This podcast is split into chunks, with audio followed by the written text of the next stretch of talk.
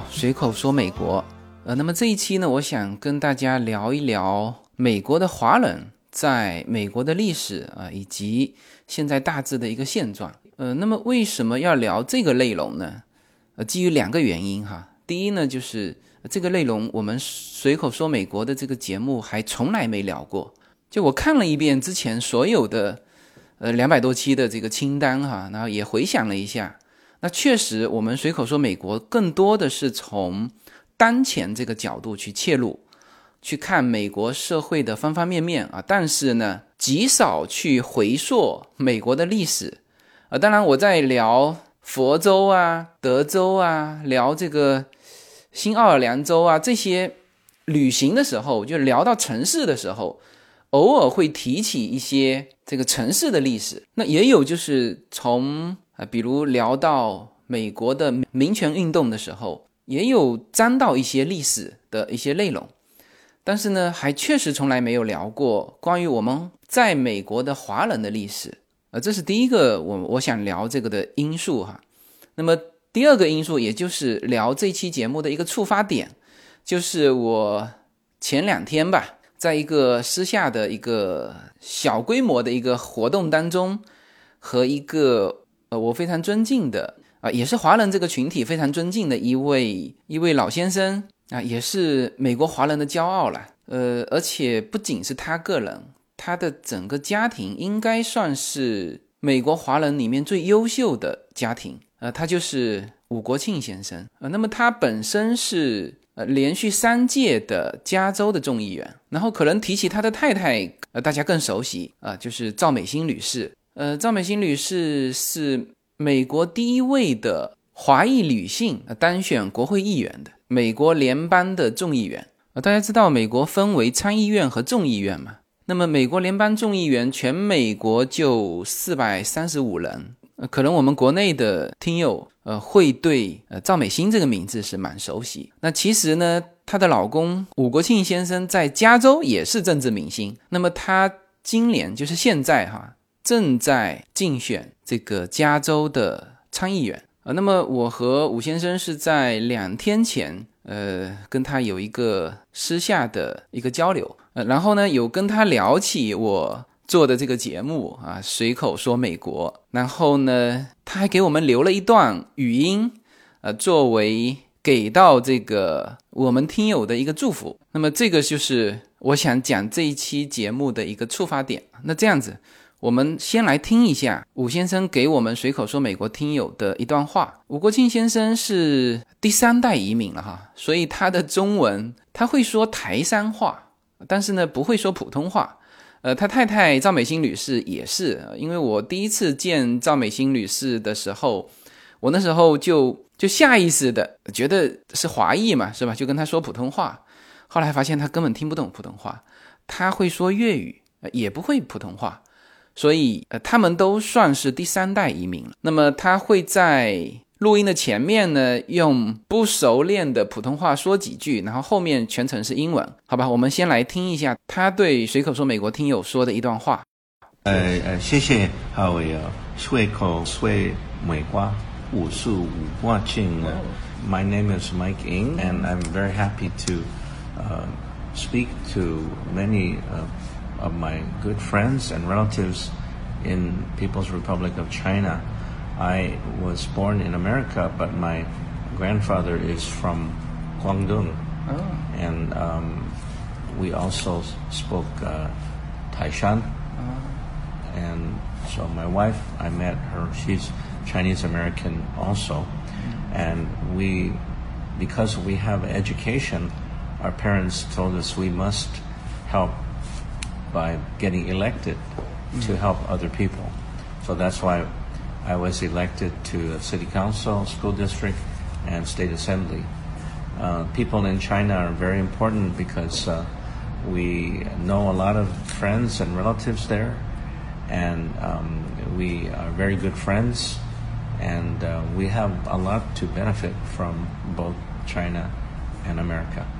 Okay, thank you so much. Thank you. Okay, 那么我简单翻译一下哈，呃，他的英文名字叫 Mike Eng。那么他呢是非常高兴能够通过这个平台啊，向国内的亲朋好友问好哈。那么他说他本人呢，虽然说出生是在美国，但是他的祖父是从广东来到美国的。呃，那么他的家族应该都可以算是台山人，所以说、呃、他们会用简单的台山的方言进行一个交流。然后他里面说到，他说我太太啊，就是其实就是赵美心女士啦，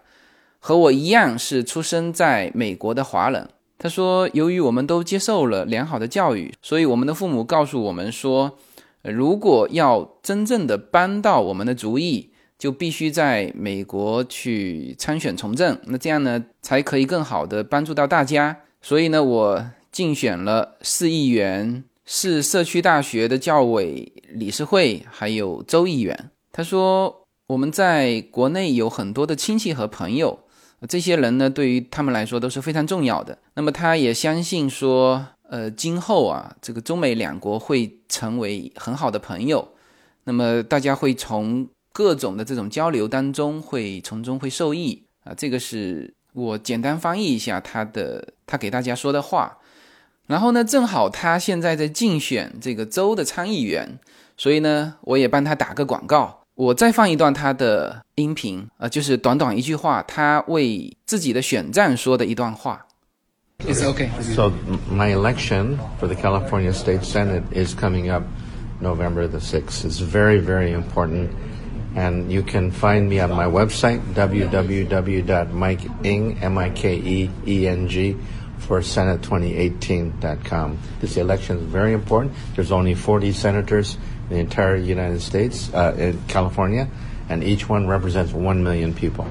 Thank you. Thank you. Very Thank good. you so much, Arwi. Thank you.OK， 那么这段话很简单哈，我就不翻译了啊。那么这里提醒一点哈，这个就这番话是说给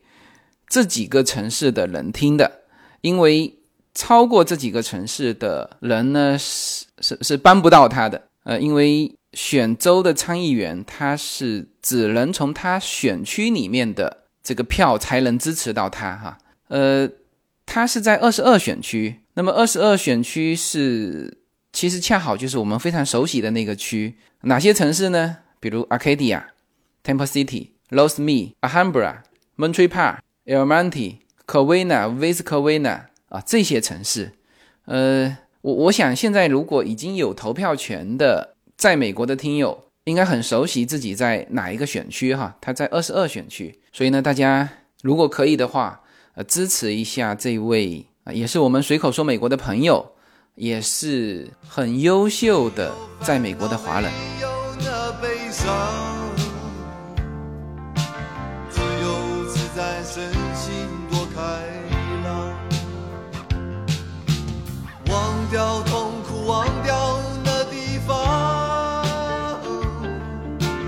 我们一起启程去流浪。好，我们首先呢来说一些数据啊，就是让大家对于在美国的华人啊有一个整体的印象，就有的时候感觉和真实的这个数据还是有差距的哈。就像我刚刚这个把几张表啊贴到这个随口说美国我们洛杉矶的群里面，这个我贴了几个数据哈，一个呢是全美国的一个人口以及各个民族的人口比例啊、呃，那这里面现在啊，这是二零一六年的人口普查的数据，美国。三点一八个亿，然后呢它这个民族分得特别细哈，先是单一民族分了一下，那还有就是混血，因为你知道美国是到了第二代第三代它有的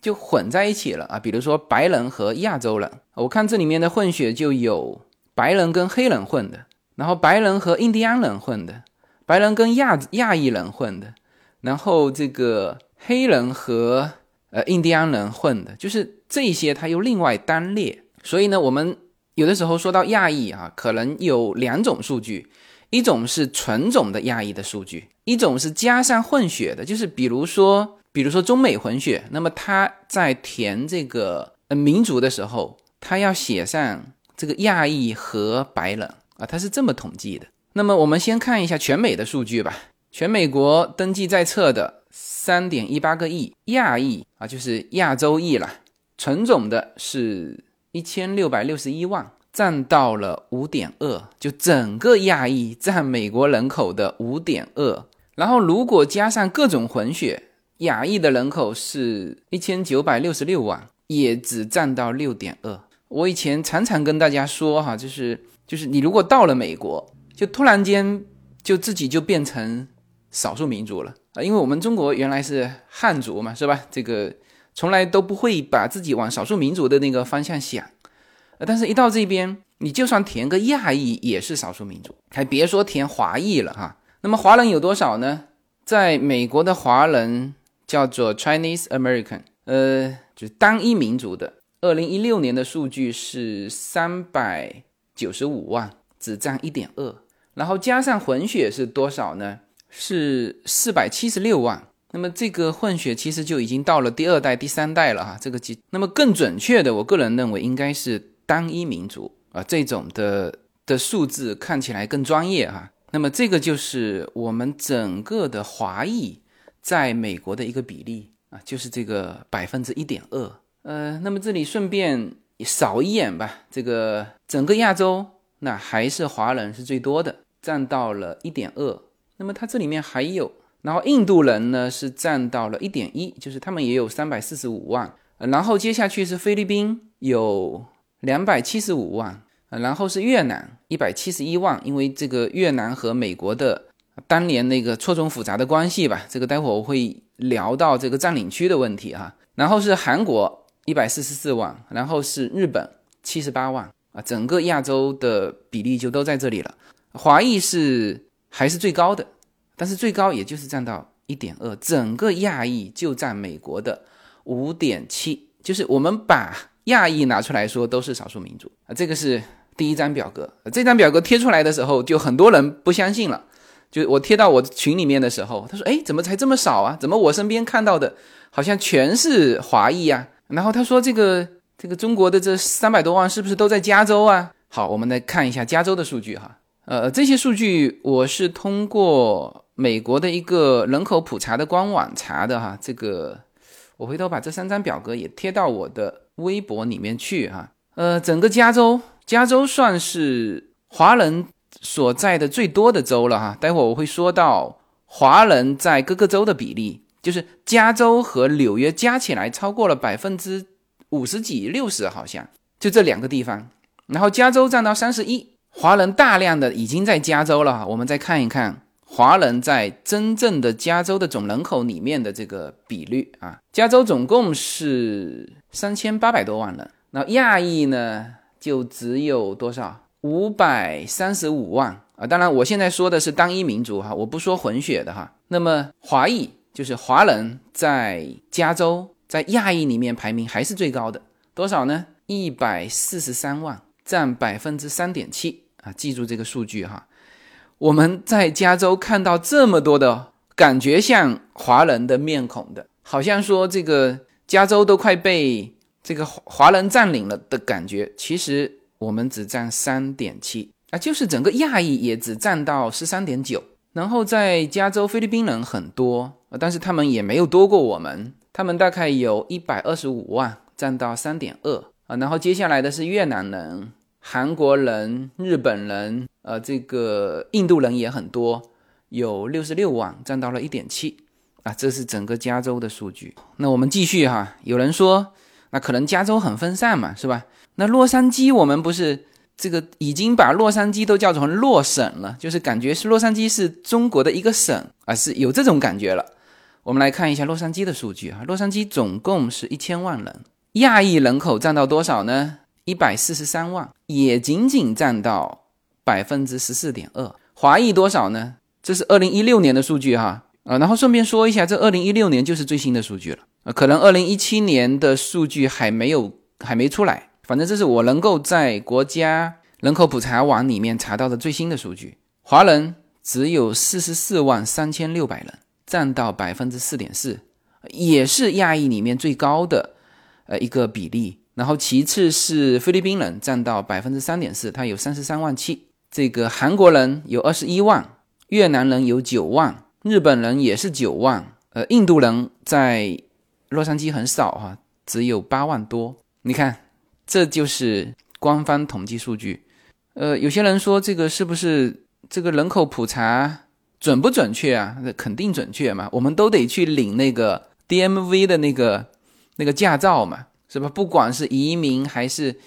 在美国这方面，还是数据方面，还是做得很精细的哈。所以我们要要清楚的知道啊，自己在美国的这个位置。那当然，首先先从人数开始嘛，是吧？中国人在洛杉矶总共就四十四万，在一千万人口里面占到 百分之四点四。 OK， 那么我们再缩小一下好不好？就是有一些数据我也很感兴趣啊，比如说我们这个核桃，大家知道核桃是这个很很出名的华人聚集区啦。这个这个区和 Arcadia 还有 Temple City 还有 San Gabriel 这些城市应该华人的比例是差不多的哈，所以我就只查了我自己所在的核桃区。那么核桃区的数据是什么呢？我们感觉哈，就是整个核桃好像都是被中国人占领了。呃，实际上核桃总共是四万三千人，就整个核桃市。那亚裔当然是占到多数了，占到 百分之六十， 有两万六千人是亚裔。然后呢，华人也的确是占到第一位，但是呢，就只有一万四千人，占到整个核桃的三分之一， 百分之三十三 嘛。 OK， 那么通过这四张表格，就四个比例啊，比如说从现在从由小到大吧，好吧，在我们感觉几乎是、呃、都是被我们中国人占领的核桃市，我们其实只占 百分之三十三。 然后这个所谓的华裔啊，还分还分什么呢？台湾人、香港人，是吧？还有东南亚的华侨。这个因为我们在这边生活，就感觉特明显。我的邻居啊，对面是台湾人，隔壁是香港人。然后呢，我的这一任的屋子的原来的房东是就是东南亚的华侨。这个我不清楚他呃正式的这个民族是怎么归类的，而这里面稍微有一些争议，就是呃有一些被美国人归成越南裔的人，其实他自己认可是华裔的。所以在美国就很多很多这种马来西亚华侨啊、越南华侨啊、菲律宾华侨啊，呃、但是他们事实上都已经不会讲这个普通话，都别说那些，就是我们这个写得非常清楚的华人啊。这里面呢，语言还还分了六七种。然后我看过一个就专门调查语言的哈，二零零五年到二零零九年的一个数据，你看哈，这里面有说普通话的，有说粤语的，呃、当然这两个是呃，至少在加州吧，我们一说我们是 Chinese， 就是官方有给到这个做官方翻译的。比如说你说我需要翻译啊，他就会问你是要普通话还是要粤语，就官方是认可这两种语言。但事实上呢，还有啊，比如说客家话，比如说福州话，他写的是闽东话，实际上就是福州话、闽南话，还有吴语。吴语我估计是浙江那一带的。呃，在美国这边这个统计做得非常细的，就是你使用什么语言，你的家庭使用什么语言啊。就是我们把这个收回来哈，就是在我们认为啊，几乎都是华人区的，我们所谓的华人区的这个像核桃，其实只占三分之一，而且这三分之一里面还分各种语言。好，放大一点，洛杉矶，刚才说到了，华人只占洛杉矶人口的 四点四。啊，这个数据其实就已经很出大家意料之外了，啊，然后再放大加州，华人占加州的 三点七，啊，再放大全美，所有的华人加起来占美国人口的 一点二。 呃，是的，我们的华人在美国首先从人数来看，我们的确是少数民族。没有什么能够阻挡自由的向往。人生是一趟旅程，精彩的是沿途的风景。大家好，二零一八年我将继续和大家相遇在随口说美国。这个专辑的播出时间是北京时间的周五下午，每周一期，不见不散。那么大家除了听我的音频节目之外，也欢迎大家登录我的微信公众号，公众号的名字是无限空间。当然大家还可以关注我的新浪微博和今日头条，这两个平台的名字也是随口说美国。移动互联网的神奇之处就是可以把同类的人拉得很近，天涯若比邻，世界地球村，让我们享受这个自由连接的世界吧。盛开着永不凋零蓝莲花。所以呢，这个看完数据哈，我们自己要有一个大概念，就是这个美国华人啊，在美国来说，我们是一个少数民族，就是一个占比只有 一点二 的少数民族啊，就算是我们把自己的身份放大到亚裔，也只是占比 五点二 的一个少数民族啊，所以说先要有这个概念。呃，然后呢，我们来看一看这个华裔吧，或者说是亚裔。我们来看一看华裔和亚裔在美国政治上的一些成就哈。呃，现有的美国国会在四百五十三个这个众议员里面是只有十位的亚裔。那么刚才我们看到的人口的比例是多少？亚裔占 五点七， 而这十位的亚裔占到总的四百五十三人里面只有 二点二。呃，当然如果是把参众两院都加起来，那其实比例更低。为什么？参议院总共现在只有一位的亚裔的参议员，呃，是一位日本人，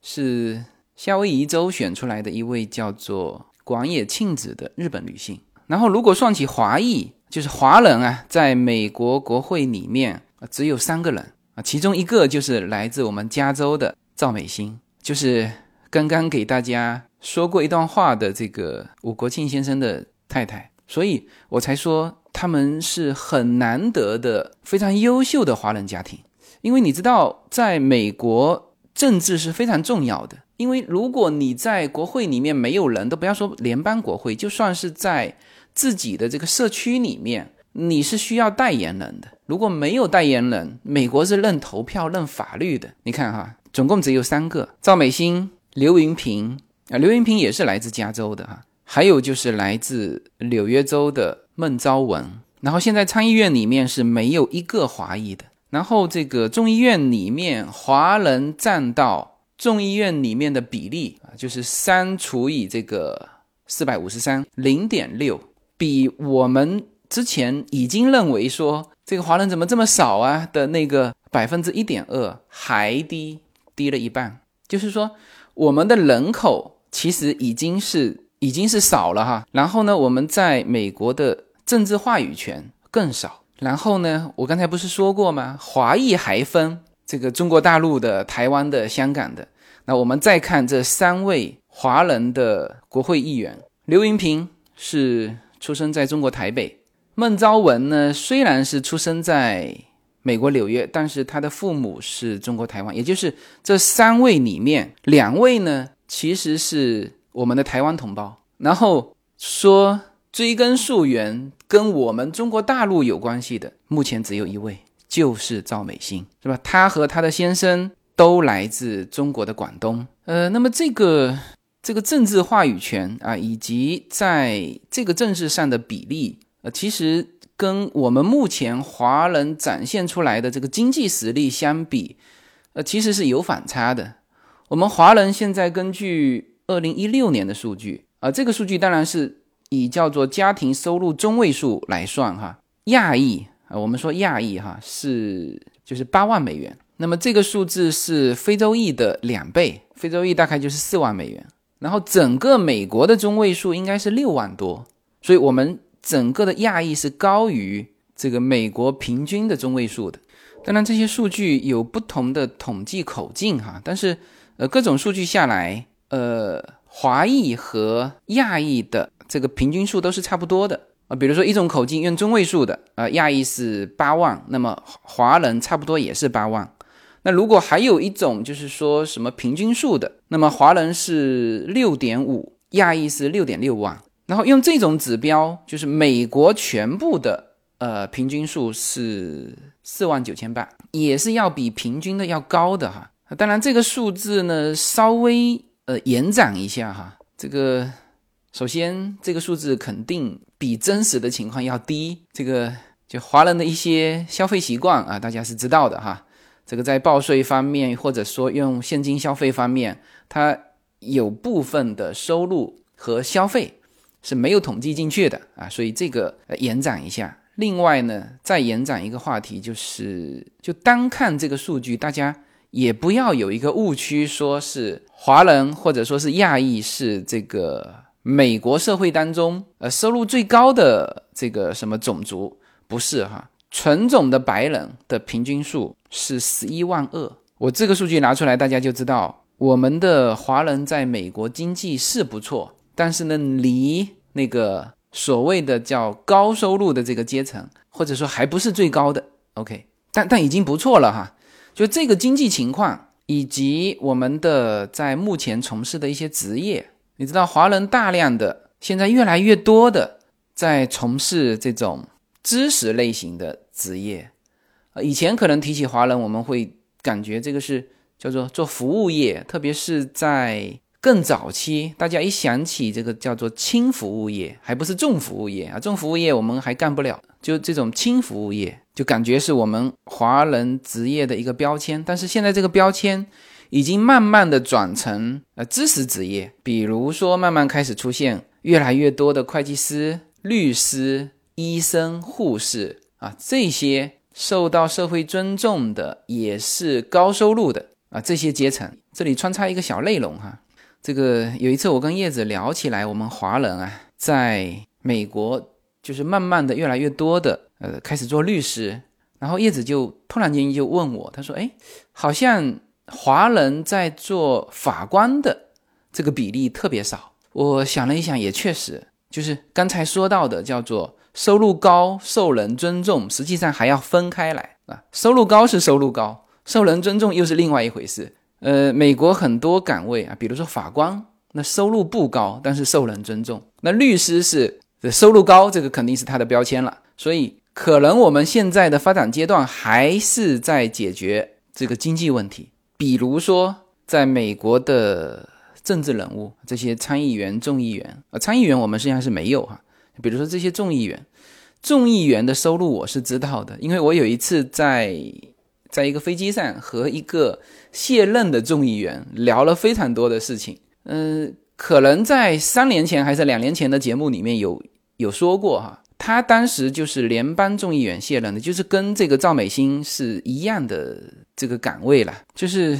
就美国的联邦众议员一年的年薪，国家给他发的哈，也就是十七万四，呃，除了这个之外，他没有其他收入了，因为作为国家的众议员是不允许担任其他的国家公职的。那么当然，国家会给他配一个团队，就是每年每个国会议员。呃、有一百四十万美元的一个这个花销、呃、这个花销包含了他团队的人员的工资啊，还有可能到处调研啊什么这些的费用。那么呃，当时那位联邦众议员呢，前联邦众议员了哈，他跟我说的时候，他跟我说他当时的团队是十四个人，你看哈，十四个人总共花销一百四十万，除了人工费之外，剩下的也没有多少这个费用可用，是吧？这十四个人里面包含了他的安保人员，就是你看哈，现在我和伍国庆先生见面聊天，就和他太太见面聊天是完全不同的呃一个环境氛围。他现在是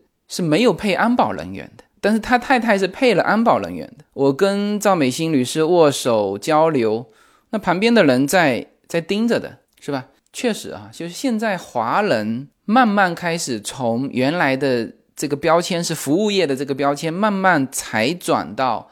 知识知识类的这个职业，但是呢一定也是从经济开始着手，哪个赚钱先来啊。至于说受到社会尊重，那么这个呢还有一段比较漫长的路要走。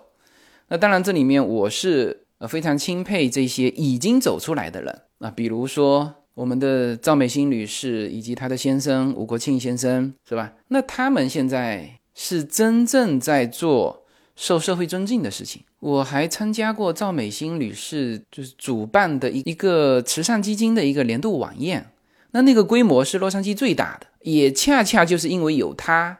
然后呢团结了相当多的这个华人，当然更多的这种慈善类的更多的其实还是白人，但是因为他的这个他是华人嘛，所以越来越多的这个华人精英、啊、通过他的关系进入到这个这个圈子里面去了，所以这个就是很难得的。你说他赚钱吗？他其实真的是几乎都是在做一些社会的公益的事情啊，本身国家的公职也是公益类的事情啊，所以很多我们参加过我们洛杉矶聚会的这个 Semarino 的那个教委主席啊，他常常就是称自己叫义工嘛，就这个话听起来，就我们国内的人听起来就有点不太适应，觉得是不是谦虚过头了，是不是你怎么样也是加州第一学区的这个教委主席嘛，你干嘛逢人就称自己是义工呢？但事实上这就是这个样子。然后刚才伍国庆先生说到的这个父母教育他们说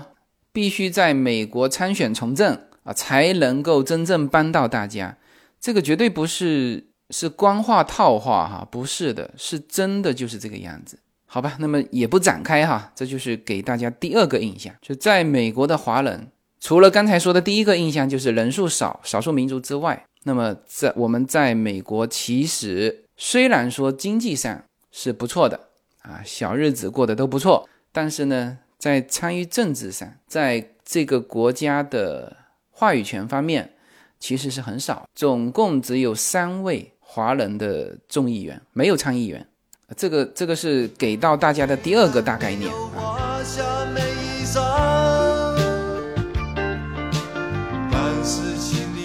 大家好，我的新专辑《中美跨境创业与投资》专辑将在二零一八年持续更新。移民之后做什么？家庭资产如何在美投资？中小企业遭遇瓶颈，如何进行对外突破？这些话题是这个专辑希望和大家探讨的话题。自由军将携手美国东西海岸多位成功创业者与投资者，为您细细分析美国的创业与投资环境，讲述中国和美国这两个世界上最大的经济体有哪一些跨境的商业机会，以及有哪一些完全不同的商业环境和经营理念。如果您需要自由军和二十多位成功的美国创业者和投资者成为你的智囊团，那么加入我们吧。好，那么第三个大印象呢，我觉得我们需要了解一下我们这三百多万的华人里面啊，它的构成以及现在大致的一个分布。那么从目前的数据去看，呃，还是中国大陆的这个移民多。呃，这个数据呢，应该是这几年这个贡献了中国大陆贡献了很多移民哈，所以现在我们的移民数大概大陆的会占到接近百分之六十，然后呢，香港占到百分之九点几啊，我们就认为是一成吧。然后呢，台湾大概占到百分之十五，然后剩下还有百分之十五是东南亚的，就中国血统的移民啊，其实就是华侨了，他们都是这么称呼自己的哈。呃，有的会说普通话，就跟我们聊的时候，他说、呃、我是菲律宾华侨，呃，都都是这样说的，他没有说我是菲律宾人，他们都很自豪的说一定要这个加上这个华字啊，我是菲律宾的华人或者是华侨。那么这个的人数占到我们这三百多万人里面的百分之十五，也不少哈。那这个是从各个地方来的啊。那么从他们自己的年龄。其实我们是分得很清楚的，就是叫做第一代移民，或者说是第二代移民，或者是还有中间夹了一个 一点五 代移民，这个怎么区分的哈？像比如说我跟叶子，那这个叫做超过十六岁以后来的啊，实际上我们都超过三十岁才来哈。然后现在大量的也都是像我们这种的啊，三四十岁来到美国的，这这一部分人不用说了，都属于第一代移民。第二代移民也非常清楚，就是在美国出生的A B C， 这是第二代移民。然后什么叫 一点五 代移民呢？就到美国的时候是低于十六岁、呃、跟着父母到美国的。那么像叶子身边的绝大部分的闺蜜全是属于 一点五 代。那当然这个也很多人说这个 一点五 代移民是属于就整体状态最好的。当然这个所谓的最好是我们认为的好哈，这是我们第一代移民认为的好哈。为什么这么说呢？就是就第一代移民实际上你不管怎么努力，呃，一定是有局限的，因为你的语言能力等你就完全这个形成西方的思维，天天看英文的报纸，然后听得懂英语的笑话的时候，其实你已经没有工作能力了，就是已经老了。所以我们常常说这个第一代移民啊，我们叫牺牲掉我们这一代，其实是想换这个下一代的这个幸福生活嘛。啊，不管你是从教育角度，还是从人活的呃更更更自在、更幸福的这个角度，大部分的移民家庭也确实是这样的，特别是更早之前越是这样。那当然现在新的会好很多，因为他们本身一过来就有经济收入，但是呢这个两头跑，然后去过渡也是辛苦啊。所以相对于这个这个 一点五 代的这个移民来说，这个第一代移民是有局限性的。然后第二代移民为什么也说有局限性呢？因为他们就是 A B C 嘛。那么他们和中国至少现在哈、啊，我这一刀切就切到现在，就是他们现在大量的 A B C 呢和中国没有更多的往来，就是它融入了美国啊，但是呢它就变得不融入中国了啊，最多是和亲戚之间有一些回国玩啊，它毕竟你出生在这边，你全部都在这边上学嘛。然后大家知道美国的假期其实只有暑假才能够有稍长的时间，那真正接触国内的机会也少。就更重要的是他们的这个文字，就第二代移民的中文普遍差，而这个就是我自己家庭都有这个顾虑，这个是第二代这个华人的移民，就我认为啊存在这种局限的地方。那么 一点五 代是最好，他们十六岁之前啊，当然有些人是三岁过来，像 Yuna 是三岁过来的，有的是十岁过来的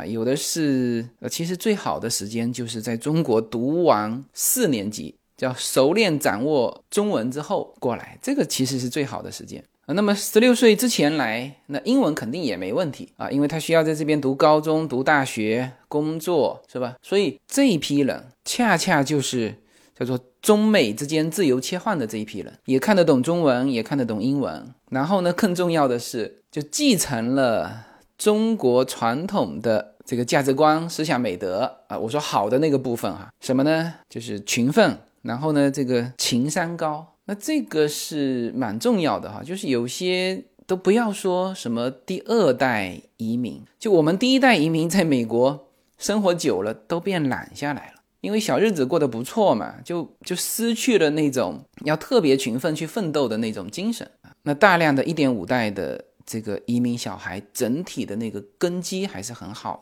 的，就像他们闺蜜圈里面聊的这个，就是再怎么样这个孩子啊不会变坏啊，说去吸毒啊啊去赌博啊，这这些就华人的孩子特别少。那么从这个类型去分人口比例是什么样的呢？啊，这里也有统计哈，大概第一代移民是占到总移民人数的 百分之五十四，然后呢 一点五 代移民大概占到移民人数，就华人哈移民人数 百分之十六， 那么 A B C 就是第二代移民大概占到接近三十啊，也就是说大概念就是这样子，就是在美国出生的占 百分之三十， 然后呢就没有在美国出生的大概占 百分之七十， 就大家有这个概念就好了。然后呢就说到这个华人的分布，其实华人还是比较喜欢聚居的哈，聚集生活，当然现在又跟以前又完全不太一样。比如说以前是叫做唐人街嘛，到处都有唐人街。这次我去东部看了一下，那个东部的唐人街感觉好像要比西部的唐人街规模还大啊，还有包括现在新唐人街。呃，以前可能基于这种各种原因吧，那个华人啊，的确还是就是只能聚集在一起生活，他没有能力走出来。那现在就好很多了。现在比如说洛杉矶的这个华人，那是那完全跟唐人街就没有关系了。那为什么会形成这种叫比如说像像 San Gabriel， 当然 San Gabriel 是很特殊的哈，呃，它呢又带有这种老移民老华人的那一些风格。但现在新的区比如说 Temple City 啊 Arcadia Diamond Bar 就 Walnut， 像这些区，那为什么会形成我们所谓的华人区呢？两个原因，第一学区好，就第二呢，这个这个可能还是餐饮离这个华人餐饮和超市相对近的地方啊，会形成这种华人区。比如说住在 Walnut 的，其实一部分是冲着这个 Walnut 学区好，还有一部分是冲着罗兰港的那一带吃的。但是不管怎么说哈、啊，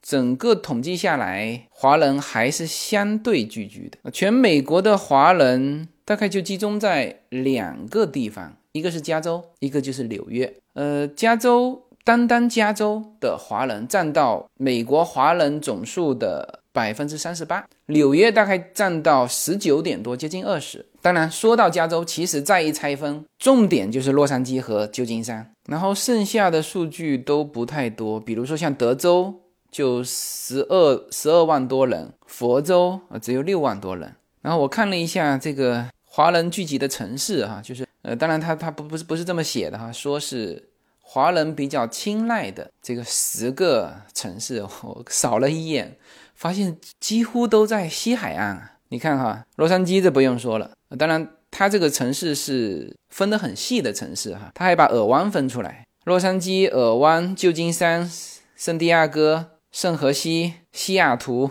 波特兰，你看这七个全部都在西海岸。呃，然后东海岸是有三个，纽约、波士顿和奥兰多啊。那这些城市全部有我们的听友会哈，就我们现在听友会有的地方，也就证明这个就华人基础还比较庞大，才能够有我们的听友会哈。好，那么这个又是呃第三个方面的一个大概念。然后从这十个城市，大家也没发现，反正西海岸居多，东海岸也有，然后中间就没有没有一个啊说是华人什么青睐的城市。当然中部的城市，比如说芝加哥，呃，比如说可能甚至盐湖城，无论哪里都有华人、呃、但是呢他们可能是以一种比如说婚姻移民过去的、呃、比如说嫁给当地的、呃、当地人吧，我们不说是这个白人还是华人，就蛮多是这种。那还有就是因为工作，因为或者因为学习，就蛮多的中国的留学生就第一站其实到的是中部，在那边受够了那个没有中国食品的苦，然后一毕业赶紧跑到东西海岸来，呃，也这也是有。但是总体来说，就是说第一代移民作为家庭来说比较青睐的，那就恰恰就是刚才说的这十个城市，东西海岸。忘掉了地方，我们一起启程去流浪。虽然没有华夏美衣裳，但是心里充满着希望。 OK， 那么本来想讲的内容呢，看来一期是讲不完了。那这一期的节目呢，主要是呃通过列举一些数据，能够给到大家一些大致的印象。那当然这个我特别举到第一部分的数据的时候，大家都觉得这个数据怎么这么少嘛。那这个数据呢确实哈、啊、是没有加上几个数据的，因为这一部分的刚才说的三百九十五万也好啊，这个四百七十多万也好，那这个肯定是指在美国已经拿到身份的呃这部分人数哈、啊呃，要么是绿卡的持有者，要么是公民。那么其实中国人在美国的还有相当一部分是短期签证的。什么叫短期签证呢？这个留学是短期签证，是吧？旅游是短期签证，商务活动是短期签证啊，工作其实也是短期签证。当然，这个就这部分还没拿到身份的人是还没有统计在内的。呃，但是呢，这些是短期身份啊，比如说我们的，比如说我们的留学生，我们留学生现在今年啊，去年，去年居然是占到美国整体的留学生总数的 百分之三十三， 就是占到三分之一了。这个总共去年是过来了三十五万中国的留学生。那当然呃，这个留学生是不仅仅是大学的啊，这个不是所有的就 F 一 签证的啊，包括小留学生啊都是。那这个数据从目前看呢，你看哈，这个零九到一零年，那我们就按照零九年算吧，就好好记哈。零九年的时候才十二万，一零年的时候十五万，一一年的时候十九万，一二年是二十三万，一三年是二十七万，一四年是三十万，一五年是三十二万，一六年就是一六年到一七年是三十五万。那么这个留学生你以中位数三十万算吧，算他五年吧，因为有一些如果是小留学生的，他待在这边的时间还更久，是吧？那还有可能一直读到一直读到硕士啊，甚至还有博士，是吧？我们暂时以五年算，这里面就一百五十万了啊。那么再加上、啊、可能在这边工作的有那么二三十万，是吧？这个旅行是呃不能算的哈，这个旅行这个签证期太短了，是吧？那还有还有人统计过，就是非法移民，呃，美国总共的非法移民数大概是一千万，那中国大概占了二十一万，占的不多哈。大量的是墨西哥人，因为他们过来方便嘛。这个有人问说，这个非法移民他们是怎么统计出来的？这个我我想其中一个啊，特别像中国的这个二十一万，我相信是就是看你进来的那个时间嘛。就你比如说用呃不，无论是用旅游签证还是用什么签证进来，进来完到了时间没有出去啊，甚至过了一两年，那这个数据就这样统计在内了。当然，你如果连进来都没有记录，那就没也没办法统计在这个非法移民里面啊。所以说这些会影响到整体的一个一个数据。但是呃，作为一个国家统计它的常住公民来说，那只能是用绿卡和公民来来去统计。那么我们现在的留学生多啊，或者说过来旅行的人多，或者说工作的人多，只能证明说我们今后有这个增加移民的这个空间，是吧？当然呃，现在的这个川普政策啊，确实是各个口都卡得非常紧，这个就不展开了哈。那么美国的华人在美国的一个整体状况，那这一期呢就只能把这个整体状况给给讲到。那么下一期我们会讲一些这个美国华人在美国的一些历史啊，一些一些很关键的这个事件啊，对于美国华人的一些影响啊，比如说一八八二年的排华法案啊，比如说这个黄金德的这个这个案件啊，啊，这些是属于华人在美国的、呃、很重要的一些历史节点啊，这些节点影响了就目前华人的整个的状态啊。你看哈，这个排华法案是一八八二年一直到一九四三年。整整五六十年，这个在美国的华人的数量从一八八二年的十万到了一九四三年的时候只剩下七万多，所以这些事件是对于在美华人的一个一个重大影响。那么也构成了现在呃美国华人在美国的一个状态，就是有的时候大家看这个呃第三代移民的有有那么一批，然后呢这个第二代移民的，像我们这个年纪哈，第二代移民的都不多，大量的是第一代移民，就中间就有一些断层啊，这些都是美国和中国啊的一些政策呃影响的。OK， 那么这个系列绝对不是一两期能说完了哈，看看来那没关系，我们慢慢来，慢慢把在美国的华人的一些整体面貌慢慢展示给大家。好吧，那么这一期就先到这里了。好，谢谢大家。我们要飞到